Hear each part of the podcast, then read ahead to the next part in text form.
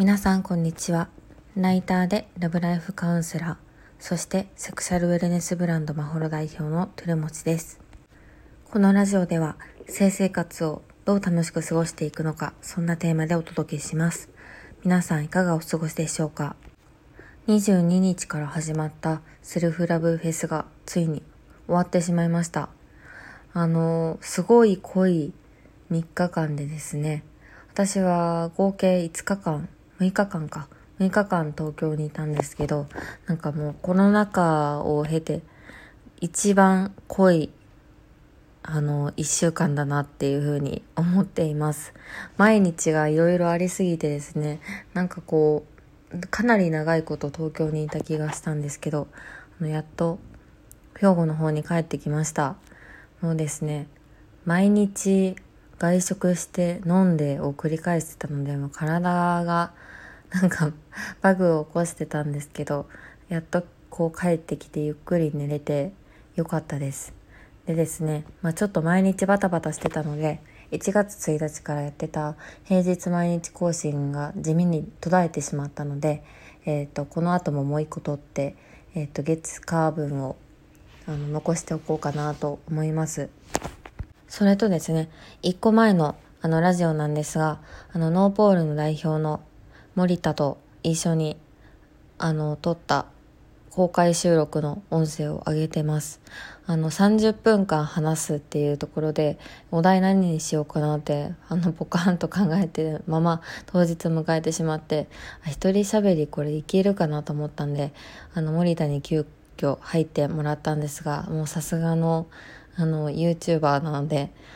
喋りが本当に上手くてですね助かりました。あの持つべきともあの喋りの上手い友達だなというふうに思ってます。ノーポールのセックストイもですねめちゃくちゃ素晴らしいのであのぜひ皆さんチェックしてみてください。はい。コーチングのイベントも彼やってたんですけど本当に良かったです。あんなこう3日間ずっとセルフラブフェスイベントをやり続けてて、なんか1時間大きいぐらいに、1時間ごとでやってましたよね、ずっと。で、彼のコーチングのイベントも本当、イベントの中で一番なんか一体感があったというか、なんか見てる参加者の人たちが引き込まれてるのを見て、本当にこう、なんだろうな、人のこう気持ちをつかむしなんかそれが確かになんかその人たちにとっていい方向に進むみたいな瞬間をなんか見れた気がして私もちょっと接客しながら横目で見てあのもう本当ちょっとそれ見ただけでもなんかうるっとくる部分がありました。はい。今回セルフラブフェスで私が何をしてたかっていうとですねコンドーム診断っていうのと潤滑剤診断みたいなマッチングをやっていました。でえっ、とそれと私のこうセックスカウンセリングのブースがあるという感じでですねあの皆さんに合ったコンドームっていうのをあの一人一人に提案してコンドームをサンプルでもうあのお渡しするみたいなことをやっていました。なんかこう私が2018年ぐらいからあの SNS にいてでいろんなこうセックストイとかラブグッズみたいなものをあの見てたのでなんかこうコンドームがたくさん種類があるっていうのはすごい私の中で当たり前だなっていうのが思ってたんですけどなんかいざこうオープンな場所でコンドームをあの展示してるとこんな種類あるって知らなかったですっていう方がほとんどでした。大体皆さんコンドームはコンビニにあるものとか薬局に置いてあるものをなんかこう吟味するのも恥ずかしいのでパッて手に取って買っちゃいますみたいな方が多くてですね、まあ、確かにこうコンビニとか薬局でじっくり見てあこれはいいだろうなみたいな風に考えて買わないなっていうのをなんかすごくお話ししてて思いました。あと面白かったのが、まあ、男性も女性もそこそこ来場者でいてで、まあ、女性の割合の方がちょっと多かったと思うんですけどあまり男性はですね 立ち止まってくれずにですね女性の方がコンドーム見に来てくれるっていうのがなんか印象深かったです。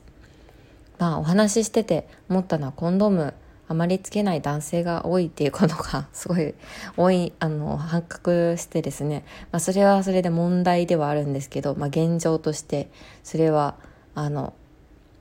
あの事実として述べておきます。あの使用してる人が少ないと。で女性の方は、まあ、あまりこうコンドームに関心っていうのがこれまであのないまま使っていたんですけどなんかいろいろこう種類があって、まあ、自分にも悩みがあってその悩みに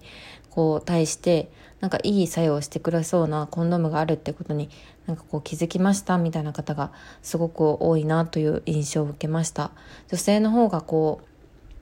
体感的にですけど、まあ、コンドーム選びって大事なんだなっていうのをなんかこう実感されてる方が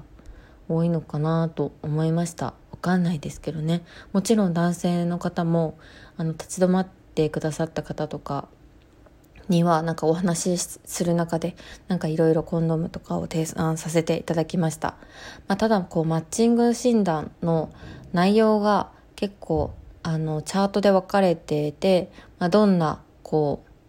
あのコンドームというかセックスにどんな希望とか理想を持っているかみたいな話であの進んでいくんですけど女性目線のものが多くて、まあ、女性向けに作った診断だったのであの最初男性向けに作ってた男性向けというか結構男性が参考にしやすいようなチャートを作ってたんですけど、まあ、女性の方が多くいらっしゃるんじゃないかっていうアドバイスをいただいてですね、まあ、割と女性目線の診断にしました。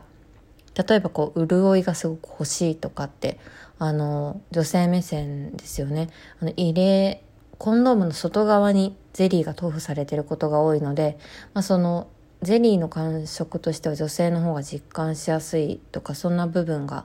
の診断に盛り込まれてました。